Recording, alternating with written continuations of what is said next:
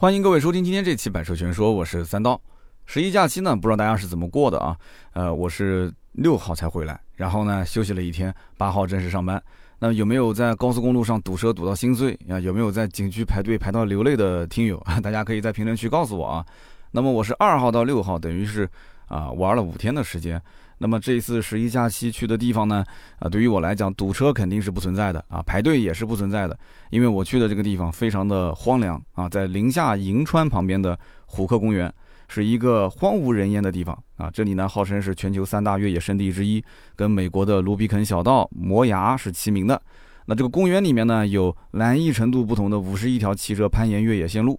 啊，可以登山，可以越野跑，可以露营，啊，可以自行车速降，可以越野摩托车，可以越野汽车，对吧？就是不能玩手机啊？为什么呢？因为没有信号啊哈。那么今天这期节目呢，我就把我这一次去银川的经历跟大家来说一说啊，你可以当做是一个游记啊，不一定完全是跟车相关的啊，包括在银川的吃吃喝喝玩玩和我的一些奇遇，那么也算大家呢啊，可以在我的节目里面啊做做功课啊，就帮大家做个功课，以后呢大家如果自驾去银川。啊，可以在当地啊当做是一个攻略来用。那么这次的活动呢，是懂车帝邀请我去的。啊，我真没想到懂车帝还把我这个放到了这个重点邀请的名单里面，受宠若惊啊啊，受宠若惊。那么懂车帝呢，也是第一次举办这个懂车英雄会。懂车英雄会，大家一听到英雄会这个名字呢，啊，可能是有点熟悉，对吧？因为我们都知道这个阿拉善的英雄会，这是国内的越野车迷的狂欢盛宴。从二零零六年开始。啊，国内其实很多越野爱好者都喜欢去沙漠里面玩，啊，沙漠里面呢，就因为沙漠嘛，对吧，就很危险，是不是？也看不到人，所以能去的人都是英雄，就叫沙漠英雄会。那么当初呢，有像呃翁牛特英雄会，像什么库布齐沙漠英雄会啊，我刚刚是不是发音不准啊？翁牛特啊，翁牛特英雄会啊，库布齐沙漠英雄会。那我们都知道啊，硬派越野车在城市里面代步，就有一种那个浑身上下这个本领使不出来的感觉。那么现在大家都知道城镇化的建设是越来越好，是吧？所以呢，能越野的地方是越来越少。所以啊，很多越野车迷呢，平时就凹凹造型，哎，然后呢，找个日子，只要一放假，然后就直接把车就拉到了像成都啊，或者拉到了这个银川啊，然后呢，就找一个地方去活活车，去玩一玩啊，哪怕车给翻了都没关系啊，那回来再修嘛，对吧？也不差这点钱。所以越野车迷就利用这个假期，喜欢出去找这个三两个好朋友。一起去玩玩越野，那要不然这个越野车买来不是浪费吗？对吧？虽然说你真的去玩那，也是消费嘛，对吧？那你不管是浪费还是消费，那都是钱啊啊！这个谈钱就俗了，玩越野这个就不能谈钱，而且还要不能谈时间，因为玩越野特别耗时间。我曾经在节目里面不是举过一个例子吗？就是玩越野这个东西，除了花钱以外啊，花时间特别特别的多啊。然后呢，你最好是有一个呃什么都不干，然后有可以挣钱的项目。你才能去玩越野，要不然的话，你看啊，别人是放羊，你是砍柴，对不对？然后人家出去玩了一圈回来，羊肥了，结果你玩了一圈回来，发现柴没砍，这就是最关键的点。但是没关系啊，因为大家都知道玩越野这件事情主要是跟人在一起，你一个人不可能玩越野，就是一群兄弟在一起，然后把车运到沙漠里面，这几天一起吃一起住。哎，如果说大家一起越野过程当中还遇到了一些困难，那这个感情升温是非常快的。所以你本来是个砍柴的，你结果哎跟那些放羊的在一起玩，你玩个两趟，说不定你将来也放羊。哎，大家都懂我的意思吧？对吧？是增进友谊的非常好的一个方式。啊，能玩越野的很很多很多大佬都是应该讲是这个社会层次啊啊，你懂的，对吧？所以有的时候很多人买越野车，他都是想进入某个阶层的一个。社交工具啊，他并不一定真的是有那个实力去玩越野啊。我们也见了很多这样的一些越野爱好者啊，所谓的爱好者。那么后来呢，国内最大的越野俱乐部越野一族就开发了像阿拉善英雄会这样的一个项目啊。就这几年呢，阿拉善英雄会的规模也是越来越大，人气呢也是越来越旺啊。当然了，林子大的呢就什么鸟都有，对吧？前两年就出了一些事情啊，比方说在这个营地里面啊，后半夜就会出现一些诡异的现象啊。什么现象呢？就是车子它会自动上下晃。那么有一些不明真相的小伙伴呢，就拍下了一些视频，然后配上了一些特别刺激的文字啊，在网上呢就引起了很多网友的非常积极的点评和参与，对吧？大家虽然不太懂越野啊，可能有的人甚至平时也不看越野，但是你像看这种就是车子上下动的这些，他就特别了解。那么有一些素质比较低的车友呢，啊，垃圾呢就随地扔，就导致现场的环境惨不忍睹。然后网上那些照片和视频也确实让很多人都非常愤慨哎，虽然说可能他自己也不一定那么严格管理自己，但是在网络上呢，他这个这个手啊，他这个这个键盘啊，他就要严格管理其他人。所以呢，今年又赶上疫情这个大环境，所以阿拉善的英雄会就低调很多啊，没有大规模的宣传。但即使不宣传，啊，来参加的人数也不少。因为我看了很多的新闻，那照片密密麻麻全是人啊。往年一场英雄会持续一周左右，差不多能有四十多万辆的车进场啊，一百二十多万人参与，非常大的一个规模。那么这一次呢，懂车帝举办的懂车英雄会啊，虎河之路虎河公园，其实跟旁边的阿拉善英雄会离得不远，开车其实也就大概一个多小时就到了。就虽然说也是山路，山路其实也就一个多小时，真的要是高速公路那就更快了啊！而且英雄会这一次呢是地址啊稍微搬了一下，不在原来那个位置，就是我说的阿拉善英雄会啊也是搬了一下。那么这次的这个懂车帝的英雄会，一部分是我们这些 PGC 的内容创作者，啊就属于职业的创作者，还有一部分呢是平台招募的车友。那么在现场。啊，我们呢，PGC 试驾的车型就是啊，普拉多或者陆巡，然后呢，还有吉普的牧马人呢，这肯定少不了嘛。那么车友试驾什么车呢？我当时就稍微的盯了一下，看了一下，哎，我发现车友试驾的车，呃，大家应该都耳熟能详的日产的奇骏，哈，你没有听错啊，就是在沙漠里面玩的非常嗨的三缸的奇骏。那么这次呢，其实我是真的亲眼目睹奇骏跟着霸道一起在这个这个贺兰山啊山间去越野。啊，确实一辆车都没有被救援啊，这都是这个不吹不黑啊。但这里面具体的我们就不展开了，说多了大家肯定说我被充值啊。那么我从南京飞银川呢，大概是飞了两个半小时啊。银川落地之后呢，打车去酒店也花了差不多一个小时。那我住的这个酒店附近呢，有两个地方是可以晚上去吃的啊。一个呢就是我大众点评搜下来发现，哎，排名非常靠前的叫国强手抓。后来也问了当地人，当地人也很推荐，说这个确实是一个老字号。国强手抓就是吃手抓羊肉的地方，还有一个呢就是怀远夜市啊，去过银川的人可能都知道，怀远夜市也是当地游客比较喜欢去的地方。结果呢，这两个地方啊，对于我来说啊，相当于都是踩坑了，我觉得印象都不是特别的好。那么首先就是这个国强手抓手抓羊肉，其实我也吃过不少次啊。大家听我以前的节目，去过内蒙对吧？去过新疆啊，去过很多的一些西部的城市，哎。这个手抓羊肉应该是什么样子啊？手抓羊肉应该是不腻不膻，肥瘦相间，哎，蘸一点点辣椒面啊，吃起来就口感特别的鲜美，对吧？结果呢，这一家店啊，这个叫什么？国强手抓，大众点评两千多条评论啊，而且我看前面全都是好评，我估计多数可能 啊有操作的空间在里面。我四点半钟就到了这个店里面，羊排已经卖完了，那我就搞不懂了，这这这两点钟就开始吃饭了吗？啊，四点半就没有羊排了。好，那我就说那点个羊肉吧，然后点个羊肉，等了将近四十分钟啊，左催右催上不来。这店里面也没多少人，也不是说门口排队要排个什么半个小时一个小时，我去了就有位子就坐下来吃了嘛。然后最后一个服务员跟我说羊肉还在等出锅，啊，那我心想等就等呗。你看我等会吃的是这个刚出锅的，对吧？就热腾腾的羊肉，结果端上来呢，那分明就是凉的，那就不是忽悠我嘛？啊，你真是你开玩笑，我吃货你忽悠我。对吧？那凉的好，凉的就凉的呗。那我就吃了。结果一翻开的筷子一看，上面一层是瘦的啊，盖子一翻开，就把肉一翻开，下面全是油啊，肉少油多。我是边吃边摇头啊。然后呢，还点了一个羊肉萝卜汤。这羊肉萝卜汤简直就是洗碗水的水准，真的一点不夸张啊！我可以用我大众点评 VIP 八级的这个这个这个经验给你担保，洗碗水的水准。所以呢。我觉得这家店真的是不推荐。你要唯一说这家店有什么不错，也就是那一份薄饼还不错啊，蘸着那个小青椒吃吃还可以。那最后一结账呢，一百多块钱，价格倒不贵啊，但是我极力不推荐去这家店。什么国强手抓，我算是给大家排了一个坑了啊。那么吃完之后呢，就去了这个叫怀远夜市转了转。那这个怀远夜市其实离我们当时去的国强手抓这个店呢不远，在宁夏有个特点，就是它的街边啊有非常多的共享电单车。我们知道，其实，在很多城市是不允许推广这个共享电动车的。你比方说，在北京，对吧？北京现在好多的共共享电动车应该是取消了吧？南京就从来没见过啊。那么，这个共享电动车呢，是不需要押金，非常方便啊，两块钱是两块钱，多长时间呢？二十分钟吧。然后我们就骑着电动车，哎，就去了这个夜市。但有个问题是什么呢？就是银川的早晚温差非常大。白天呢，你穿个短袖还嫌热；晚上呢，你骑个电单车，你吹着这个风啊，就有点扛不住了。啊，可能也是我年纪有点大了。那么怀远夜市呢，可以逛，但是呢，不要抱太大的希望。为什么这么讲呢？其实就是一个非常非常普通的夜市，没任何特色。而且非常奇葩的是什么？排队最长的，竟然是一家卖羊肉串的，和一家卖辣条的啊。你这卖羊肉串我能理解，那卖辣条为什么排那么长的队，我就不理解了。所以后来我就排了那个卖羊肉串的，排了半个多小时啊，结果一尝又是失望透顶，干巴巴的羊肉啊，嚼起来都费劲。后来我跟本地人聊天，然后他们就跟我讲，他说其实怀远夜市之所以人气比较旺，就是因为它周边有几所学校。啊，很多游客不知道是什么情况，就看到哎这个地方人很多，就跟着一起逛啊，结果逛啊人就越聚越多嘛，羊群效应。其实，在银川真正的闹市区，我觉得值得去吃去玩的地方应该在哪儿？是建发大悦城附近啊，至少我这么认为啊。如果当地人有更好的推荐，当然也可以评论区我们交流。为什么呢？因为有一天晚上我去那边吃，我才发现啊，就完全颠覆我前几天的那种景象，因为前几天我都是在。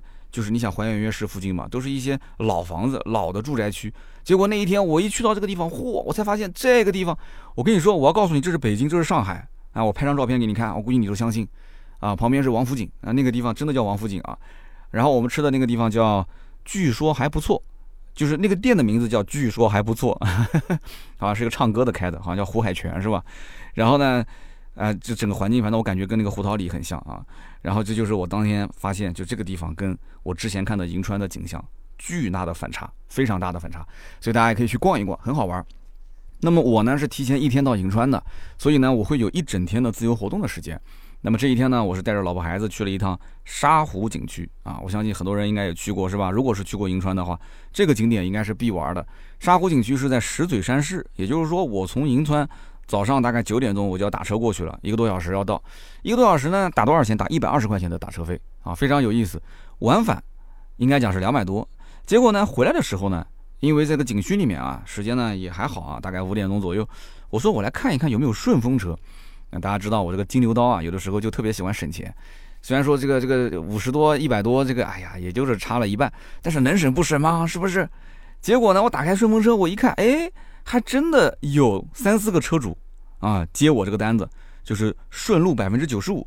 那你说我我我不发一条顺风车的单子试试看嘛？所以我就发了，结果发出去从沙湖返回我的银川这个酒店只要五十多块钱。我的天哪，开一个多小时啊！晚上开的更慢，晚上开了估计有两个小时，才花了五十多块钱啊。然后我媳妇就一路上在感慨说：“哎呀，早知道上午也我们也顺风车去了。”我说上午顺风车还真不一定能打到。首先早上大家都赶时间，是吧？然后呢，很多车主其实应该讲是从宁夏，呃，肯定是要往这个市区，就是从市区出去往石景山那边去办事情，所以你也赶时间，他也赶时间，你们俩的时间不一定能合上。然后呢，第二一点就是上午你出发的话，他这个顺风车啊，有可能他是送人出城，他不一定是空车，所以他也不一定能带得了你。但是晚上就不一样，晚上他从这个石嘴山沙湖这个位置啊，他办完事情了，他空车返程，啊，他空车返程的话呢，顺带啊带一组客户赚点小钱，赚点油费，这个很正常。所以顺风车这个小技巧，我觉得大家以后在啊最好是白天用啊，这个东西晚上用，反正我觉得滴滴其实反正打车也不一定那么安全，是吧？呃，我分享给各位，也算是帮大家旅游的时候啊，在银川旅游可以省点小钱，也算是一个小干货啊。那么这个沙湖景区呢，我是玩了一天。这个地方呢，跟大家得好好说一说，非常适合带孩子去玩。在这个里面呢，可以看花、看鸟、看沙雕，还可以玩沙滩摩托车、水上摩托车，可以骑骆驼，可以滑沙。那我觉得最有意思的就是滑沙了啊，因为平时我们在城里面肯定玩不了沙。那么这个滑沙有两种方式，大家记住了啊。第一种呢，就是你到景区里面自己买一个滑沙板，然后呢，你随便找一个山坡，你就直接往上滑就可以了，没人管你的。啊，这个滑沙板景区内卖四十块钱，某宝也就值二十块钱。但是这个不重要，景区贵一倍很正常，对吧？但是有个问题就是这个东西吧，你用完之后基本就没用了。就未来几年之内，你你要不去沙漠，你基本上肯定不会用。而且你就算去沙漠，你也不可能说从家里面把这个东西背上飞机，然后再下了飞机再去景区。哎，你不会干这个事情的。你这这非常难拿，就非常大，又不好绑，又不好装的，对吧？但是这个东西你扔掉又可惜，而且又污染环境。对吧？你不扔又拿在手里面碍事情，你不可能有游客把这个东西背上飞机带回家的。所以说，我觉得啊，这个东西应该是怎么操作啊？景区完全可以在出口的位置设置一个低价回收处，啊，怎么回收呢？你也不要给他钱，给他钱太费事情了。你可以用滑沙板换饮料，对吧？景区的饮料本来就贵，大家算一算，那饮料就十块钱一瓶，哎，一个滑沙板收回来，你给他一瓶饮料。那他会认为说，哎，你看，就等于是换了十块钱，是吧？那那总比扔了好，对吧？所以呢，实际上你回收的成本，这个饮料的成本，对于景区来讲，可能也就是两块钱左右。那么景区拿着这个收回来的二手的滑沙板还可以再用啊，你放到景区里面，新的板卖四十，二手的卖二十不就行了吗？你开玩笑，十倍的利润啊！你重复利用，循环几次，几乎成本为零嘛，又环保又挣钱，何乐而不为呢？是不是？没有必要买个新的滑沙板嘛，本身就是玩沙，你只要一用就是旧的了嘛，是不是？那么景区呢，还有一种滑沙的方式是怎么滑呢？就是你往里面走啊，快要走到头的时候，在那个沙雕的旁边，它是有电梯可以上下的。你不要小看这个电梯，我跟你讲，其实你看似是花了四十块钱，你可以无限次玩，但是我告诉你，你滑个两次你就不想滑了，因为你滑下去很爽，但是你上来的时候非常的惨，非常非常的惨，因为那个沙本身就很细，你踩下去之后一脚深一脚浅，你根本就使不上劲，所以说你你爬上来的时候，我跟你讲就满头大汗啊，基本上每个人都是这样，但是你滑下去的时候就那么几秒钟啊啊很开心。那么大多数的家庭呢，也就是滑个两三趟，滑完之后呢，啊，就一家几口人坐在沙漠里面啊，自己带点小铲子啊，就跟小孩儿一起玩玩沙啊，堆堆沙子，这样呢又省力气又省钱，孩子也开心。然后这个沙壶里面呢，还有一个那种小鞋套，二十块钱一副，我就不建议你买了啊，因为我看到很多人啊，就穿了鞋套也没用，因为你要如果是玩滑沙的话，你滑下去再爬上来，你什么套都没有用 啊，什么套都没有用，你鞋子里面肯定会有沙，鞋子里面有沙，你要如果没有这个鞋套，你还可以哎，比方说脱下来抖一抖，你要有这个鞋套，你更麻烦。我跟你讲，就除非你不走沙漠，或者是偶尔在沙漠的周边走一走，你买个鞋套可以啊，你只要进沙漠里面玩，意义不大。那么来银川这种沙漠景区，一定要玩什么呢？就玩那种独有的项目。就像以前我去青海湖玩的时候，也是你看到什么项目，内地玩不到，对吧？你只有到这个地方西部这个城市来玩，你就去玩它。那比方说骑骆驼，那骑骆驼不是什么地方都有的，是吧？有些地方骑骆驼就是给你拍个照片啊，就一只骆驼它也不走，就就站那个地方给你拍。但这个骑骆驼跟拍照片不一样，它是真的在那个沙漠里面走一圈。啊，这个骆驼驼峰一颠一颠的感觉非常好啊。那我之前呢，因为出差经历比较多啊，我是骑过骆驼的，但是我们家媳妇儿跟孩子没骑过，所以他们俩呢是冲着这个骑骆驼来的。结果呢，哎，找这个骑骆驼的点，告诉我们说是在景区的最里面。然后我们走了好远好远，其实玩沙已经玩到三点半了，然后去找骑骆驼又走了将近半个小时。结果呢，哎，走到了这个骑骆驼的点，发现一只骆驼都没有，所以我们当时就傻眼了，我们就问工作人员说是什么情况。然后工作人员就跟我们讲说，因为疫情，骆驼被拉去打针了。哎，我就纳了闷了，十一黄金周，你难得的，对吧？我们是难得的休闲度假的好时机，你是难得的赚钱的好时机。我这捧着钱给你赚，你竟然把骆驼拉出去打针了。这一年三百六十五天，这什么时候不能打？就就就一定要在十一黄金周打针吗？啊，这景区是不差钱，还是想说给这个骆驼好好的放个假，休息休息啊？所以大家呢，下次去这种沙湖这种地方玩，或者骑骆驼的地方玩，你最好提前啊，给这个景区打个电话。你说不定这个骆驼哪一天它不在啊，别到时候空跑一趟。这个景区里面吃饭也很有意思啊，就是沙湖景区，就明明有那种室内的炒菜的餐厅，但是他就把这个餐厅设置在最里面最里面，啊，就靠近那个乘船的返航的那个位置，我就觉得很奇怪。哎，能走到那个位置的，基本上都是准备离开，就准备走的啊，出园的这个游客。而大多数的游客呢，其实进了园区之后，看到旁边有个小土坡，然后在那边滑沙，他就不会往前走了。然后大家要是玩累了，旁边有个水吧，就直接在水吧买方便面、买火腿肠就解决一下。所以那个饭店开的位置，我觉得非常的奇葩。但凡这个景区把那个饭店跟这个水吧两个位置调换一下，我告诉你，这个饭店的应该讲利润直接翻番啊！你信不信？直接翻番。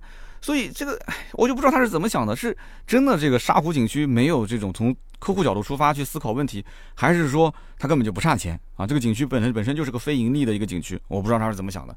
反正不管是出于游客的方面也好，还是出于啊景区的这个盈利也好，我觉得它的整个的服务设施是有非常大的优化空间的啊！稍微优化一下，这整个收入肯定能翻好几倍啊！所以呢，以上就是对这个银川这个沙湖景区游玩的一些介绍啊，分享一下我的心得，希望对大家有用。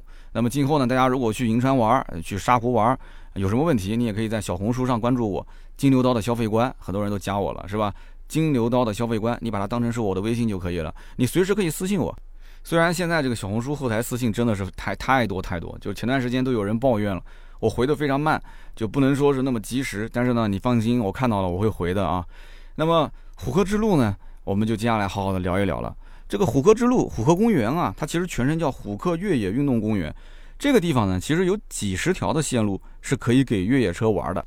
那么每一条线路呢，啊，相关的专业人员他会给他打一个评分啊，比方说难度一到九颗星啊是几颗星，风景一到五颗星啊几颗星，还有就是翻车指数，就是这个路段对吧？翻车的可能性大不大？那么我们这一次去体验的路线，我觉得难度最多算是两颗星啊，风景呢，我觉得应该算是三颗星吧。啊，你要说翻车指数，我觉得最多最多一颗星啊，还好没什么容易翻车的地方。但是呢，有一天上午，活动方让我们自由活动，啊，就给了我一把普拉多的钥匙，然后说随便我们怎么开，然后就临走叮嘱了一句说注意安全啊。那我拿着钥匙，钥匙在我手上，我你还能拿我怎样呢？又没人跟着我，对吧？但是问题是，就我当时一脸懵逼，就是周围群山峻岭，你看起来哪都能去，但是你又感觉哪儿都去不了。这话怎么讲呢？就是你看，我当时跟一个自媒体，我们两台车，我们当时想玩一个简单一点的路线啊，就比方说到到山里面，然后呢找一个就是穿越有点小土坡啊，就适当的轻度越野，因为毕竟我们不是专业的这种玩越野的玩家，对吧？那么在这个山里面有几个问题，第一个手机导航根本没有任何意义，一个呢是没有信号，二一个呢是你根本就不知道输入什么目的地，就是你看那个地图上周围都一样，所以你唯一跟外界联系的方式只有对讲机。那么我在来的时候呢，我看到当时有一个入口，我们讲虎克之路一共有几十条线路嘛，它每一条线路的入口都比较的隐蔽，它不会说是一个大的，就像小区的入门的门槛一样，不会的，它不会有那种小区的入户的这种介绍，它就会有个小牌子，最多也就是比你的这个车子的车牌稍微大一点点，然后就挂在两个山的中间，你要不仔细看你都看不见。我当时来的时候，我看到这个路口有一个小的两座山的中间一个小牌子，然后上面写着佐罗之路。所以当时我在想佐罗之路，哎，这名字挺酷。所以我当时就跟这个兄弟讲，我说，哎，我们两个人也不要去别的地方了，我们就近一点，我们就去跑一跑这个佐罗之路。虽然我也不知道它是什么难度。然后呢，找到这个佐罗之路的入口，我是第一个带头就往里冲的。结果刚进去不到一百米，我就傻眼了，然后赶紧对讲机喊后面，我说，哎，别开，别开，别别往前开了。我怎么跟大家形容我当时眼前的画面呢？就你要说前面有路吧，其实没路；你要说前面没路吧。其实有路，哎，就这个话怎么理解呢？就是你想四平八稳的把这个车开过去，那是绝对不可能的。就是你必须是两个轮子骑着这个旁边的山尖，然后让车辆就处于那种快翻车没翻车的状态，你就这么侧着往前开，哎，你你就可以过。你要不敢这么开，你就不能过。所以你想想看，我开个普拉多，我就那么一两个小时的这样一个自由活动的时间，对吧？我当时我不可能去冒这个风险嘛。而且你就算是侧着往前开，你怎么知道前面是什么呢？前面什么路我也不是很清楚。所以当时我就有点怂了啊。然后呢，倒车我就原路返回啊。这倒车也是有技巧的，虽然才开了一百米啊，我估计倒了也有二十分钟啊。那么等到有这个网络的地方，我们查了一下啊，查了一下这个佐罗之路。在整个的，就是虎克之路的这么多的线路里面，它的难度呢是七颗星，然后下面有一条小字啊，有一行小字是这么建议的，叫做建议吉普牧马人身高四寸以上，就是这么一个建议。七颗星是什么概念？我跟你讲啊，就是虎克之路最难的线路九颗星，啊，我基本上没看到有八颗星的，九颗星往下就是这个七颗星的。所以呢，我当时看完之后倒吸一口凉气啊，真的是无知者无畏，千万千万不要随随便便去挑战虎河之路，一定要找个老炮带着你走，而且去之前一定要研究好这条线路怎么走，你的车辆需要怎么改装。那么各位就不要学我这样子开个什么都没改的普拉多就准备往里冲，哎呀，真的是。那么懂车帝呢？这次安排的两个项目，其实相对来讲啊，啊，跟这个虎克之路比呢，就是简单多了。一个呢是七公里的穿越，还有一个呢是场地内的他们自己设置的越野攀爬赛。那么这个七公里穿越呢，其实真没什么难度，一点都不刺激，就跟跑这个乡间小道一样。那么唯一有难度的就是几个陡坡，陡坡呢，呃，有的时候用这个高速四驱上不去，那你直接切低四不就行了吗？低速四驱一脚油就过去了。那么第二天这个越野攀爬赛。教练呢就听说大家反映第一天不够刺激，所以呢一大早啊天还没亮，工作人员呢就到场地内就把这个沟啊就挖得更深一些，就把这个坡子呢啊就用这个土填的就更加的陡一点，所以第二天的越野攀爬赛特别的刺激啊。第二天的攀爬赛的规则也非常简单，场地内呢跑一圈看谁的圈速最快，但是呢你要知道这个场地啊它不是像那种赛事的场地，不是那种像。赛道啊，它是有各种炮弹坑、交叉轴、大 V 沟、斜侧坡啊，就是什么样的这个你能想到的破破烂烂的路，它都给你设置好了。那么如果说你要想在这个场地里面一味的追求快，那你只有两种可能性，一个呢就是颠到你怀疑人生，第二个呢就是车辆肯定是伤痕累累。那当然了，也不是自己的车。请问如何在越野赛道里面把速度跑快？答：开别人的车啊。那么当然了，速度过快也会有翻车的风险。那么大家都是呃汽车媒体，但参加活动也都不是来拼命的嘛，对吧？所以呢，前几位选手开的是比较保守的啊。你比方说像这个老谢，大家都比较熟悉的谢宗恒是吧？都比较保守的。还有包括那个最近 B 站特别火的像陈景啊，那也是比较保守的。那基本上呢，速度都是在一分啊二十二十几秒、三十几秒、五十秒，那大概是这么个成绩。那么等到后来呢，选手都比较熟悉了路况以后，哇，这速度就越来越快了。然后呢，我是中后上场的，大概二十多个人，我是中后段上场的。那么我跑了多少呢？我跑了一分十五秒，啊，这个成绩应该讲还不错，是吧？我当时呢，这个成绩是位列第一。但是啊，但是什么呢？但是就是我可能是过于的追求速度了啊，人嘛，年轻人都有好胜心啊，对吧？就结果呢，我是有一个深沟啊，一个深沟左前轮掉进去了啊，罚了五秒。还有一个地方呢是碰了个杆子，罚了三秒。所以我最后的成绩是一分二十三啊，最终呢无缘前三，稍微有些遗憾。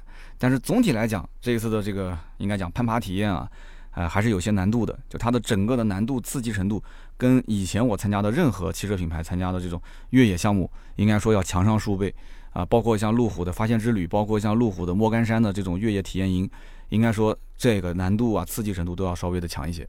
那么我觉得说懂车帝这个第一届的懂车英雄会啊，应该讲是在摸索当中啊，就据说从决定举办到实际落地也就不到一个月的时间，那么场地的布置也就花了两天的时间，两天的时间啊，你可以到时候去懂车帝去搜一搜，你就搜懂车英雄会，应该能看到很多的视频，包括我的视频这两天在呃抖音平台、B 站平台都会发啊，我们的公众号应该也会发，大家可以看一下。那么像这种活动啊，应该说是风险系数比较大的。办一场下来确实不容易，你就是什么问题都不出啊，就是安安全全的能结束就已经非常不错了。所以第一届呢，应该是安全为主，主要是试个水。那么据这个平台的工作人员讲啊，这个懂车英雄会后面是每一年都会举办，时间点基本上就是在这个十一期间，跟这个阿拉善的英雄会应该就是重合的，两个时间点是重合的。所以说后面的这个每一届的内容应该会越来越丰富，然后项目也会越来越刺激。规模应该也会越来越大，所以呢，大家以后如果不想自己去虎河公园玩，你可以关注关注像懂车帝这样的平台，每一年你可以在这个十一之前啊啊报名参加，跟着他的大部队一起去玩。那么这一次的银川之旅呢，应该说前几天老婆孩子都挺开心的，但是后几天呢啊就两俩就是抱怨比较多了。什么原因呢？就是因为前几天呢我是提前到的嘛，对吧？又是手抓羊肉，又是沙湖滑沙，所以呢吃的好玩的好，大家都开心。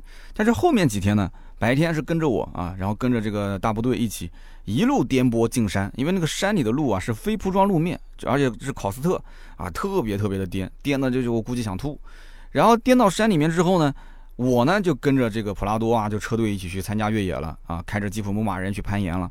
老婆孩子他不愿意啊，对不对？那孩子呢就是比较危险，他也不太适合坐在这个车上，所以呢，老婆就陪着孩子就在这个营地里面待着。那外面呢又下着小雨，那营地里面信号又不好，手机没什么信号，对吧？这个天气是又湿又冷，从上午十点一直干等到下午的五点多，两天的时间。说实话，第二天我心里面是有点过意不去了。你说带他们去跑越野吧，他们兴趣不大；那带他们去看别人去越野比赛呢，啊，他们其实站在外面就冻得直哆嗦。那我冻得都哆嗦，你说让他们来受罪吗？那就算了。所以娘俩就只能在营地里面啊，就是这个。烤烤火啊，烤烤火，然后玩玩手机，那怎么办呢？所以媳妇儿当时回来的路上就一路抱怨啊，说她是被我拉过来当苦力的，因为这一次的视频拍摄都是刀嫂全程帮我完成的啊。这个在此节目里面还是要感谢我的媳妇儿啊，虽然抱怨归抱怨，但是拍的还不错。回头视频大家可以看啊，抖音平台还有包括懂车帝的平台都能搜到百车全说的账号。我们视频长视频是在。这个后天更新就是礼拜天更新，那么今天是礼拜五，我们更新抖音的一条短视频，明天礼拜六抖音再更新一条短视频，我一共有两条短视频，一条长视频，大家可以看一看。所以呢，这一次的零下五天行啊，应该讲，呃，他们俩俩呢应该只玩了一天半，那我呢是玩了有三天哈，所以大家呢，呃，我也是建议各位，如果你要是去这样的一些地方玩越野的项目，除非你是玩露营为主。啊，什么叫露营呢？你们一家三口开个越野车啊，到一个荒郊野外，然后呢点上灯啊，然后生上火，你们一家三口人呀做做饭聊聊天，哎，这个可以，这个你是三个人有有有互动的，这个没问题。但如果说你像你像我们这样，你说，哎，你跟哥们儿一起去玩沙啊，一起去玩挑战，挑战虎河之路。那我想问了，那你把媳妇儿孩子放哪呢？啊，他们在那个地方下着个雨，然后山里面的空气也是早晚温差特别的大，他们也不跟着你一起去啊，去攀岩，也不跟你一起去冲沙，他们那边干嘛？所以很容易啊，媳妇儿孩子会有抱怨，他们没地方玩啊。那个山头第一天去还不错啊，很新鲜，孩子那边爬山，呃，老妈在旁边拍照片。第二天。所有的景色都一样，所有的景色放眼望去，该爬的山也都爬完了，对吧？没什么东西可以玩，他一定会抱怨。所以给大家一些这样的建议啊。那么以上呢就是本期节目所有的内容，感谢大家的收听和陪伴。如果有宁夏的朋友，也可以在节目下方补充我没有聊到的内容。那么如果说大家呢，呃，自驾啊，或者是旅游去过银川啊，去过这个附近像虎河之路的话，也可以在节目下方评论区我们一起交流交流。那么西部的旅游呢，最近也是非常的火啊，非常受东部的一些城市人的欢迎。大家呢也可以聊一聊这一次十一自己的一些旅行的经历啊，是不是去到了西部啊，去玩什么青海大环线啊、新疆啊、内蒙啊，或者是甘肃做啊、川西啊，对吧？那么我们在每期节目的下方会抽取三位我们评论区的好友啊，赠送价值一百六十八元的节末绿燃油添加剂一瓶。那么下面呢是上两期节目的留言互动。因为我们的八十五期节目呢是提前录制的，所以呢，当时我们讲等到节后我们再来抽取。八十五期节目我们聊的是限电对于新能源车的影响。那么这期节目呢出了个小 bug，也就是说我提前录制好以后呢，我们的工作人员预约的时候把三号跟二号搞混了，他以为是三号星期六，二号星期五，实际上应该是二号星期五，三号星期六。所以说节目预约的时候晚了一天。那么巧的就是二号那一天呢，我正好是落地到银川。然后落地完之后，我刚刚说了嘛，就直接去吃手抓羊排了，然后直接晚上去夜市了，夜市也搞了很晚，回来之后我们洗洗就睡了，因为第二天还有其他的活动嘛。所以二号那天晚上我没有关注喜马拉雅，那么到了三号，我打开手机这么一看，发现坏了，啊，这个节目没更新，然后很多粉丝也是私信给我说怎么回事，所以呢，再次跟大家表示抱歉啊，这是我们确实工作的失职。那么我们抽三位听友，其中有一位叫做蓝叶精灵啊，蓝叶精灵讲说，三刀节目里面聊这个限电啊，有一个很重要的原因没有说，就是火力发电重启是一个非常麻烦而且费资源的过程，所以说夜间即使没有人用电，也不能关机，最多只能降低百分之三十的发电功率，所以才会有夜间用电便宜这样一个说法。也就是说，这一部分的电以前绝大部分都是浪费掉的。而发展新能源车之后，由于大部分都是夜间充电，白天用车，就可以把电动车当成一个储能设备。啊，我忘了是在哪边听到这样一个数据啊？上海百分之九十四的新能源车都是在夜间充电。如果这个数据属实的话，那么你之前得出的千分之二的结论，有可能就会变成万分之二了。这个留言写的非常好，为什么？因为上一期节目里面关于电动车是储能设备这一点。呃，我之前写的不知道怎么回事，整理文稿的时候那段给我删掉了。储能设备这个其实是非常关键的，晚上充电，利用这个发电的，哎，我们刚刚说的，就之前浪费掉的这样的一个能源，然后储存在我们的电动车里面，白天用啊，所以这个是非常好的一个过程。那么下面一位听友呢，特别有意思，他叫好乐啊，好乐 UY，他说油车好比以前大家都是随地大小便，电动车呢就相当于是公共厕所。啊，所以好不好管呢？你自己看啊，好坏大家自己判断就可以了。这个说的我觉得真的特别有意思啊，的确是这样的。油车每一辆车等于就是一个啊，就是排放的这样的一个一个点嘛，对不对？但是电动车它本身是零排放，但是它在生产过程当中呢，它是会有碳排放的。所以集中管理其实就从生产这一端去管理就 OK 了。哎，这个其实。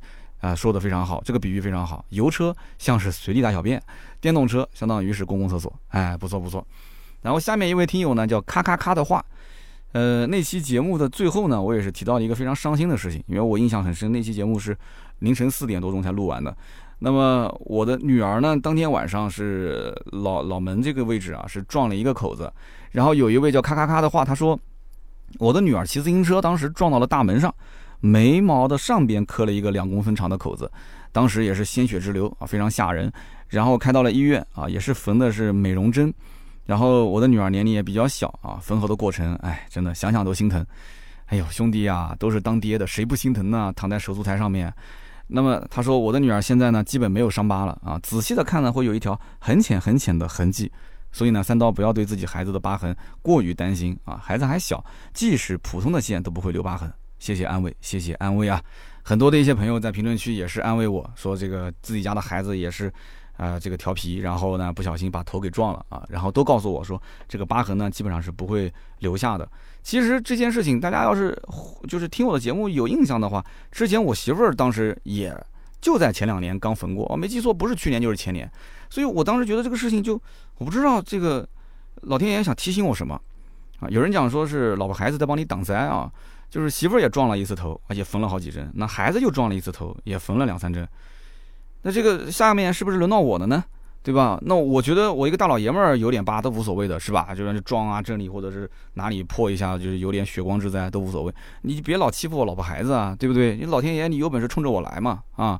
你别冲着我老婆孩子来啊！所以这个事情，有的时候我还挺信这个东西的，真的，我觉得真的是，哎，真的挺心疼的啊，挺心疼的。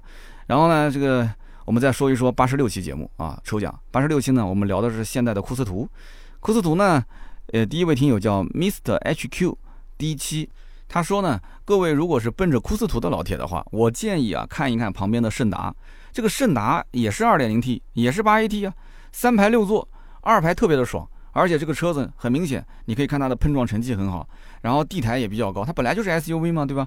更重要的就是它有四点五万左右的优惠，请问哪一点不比库斯图香？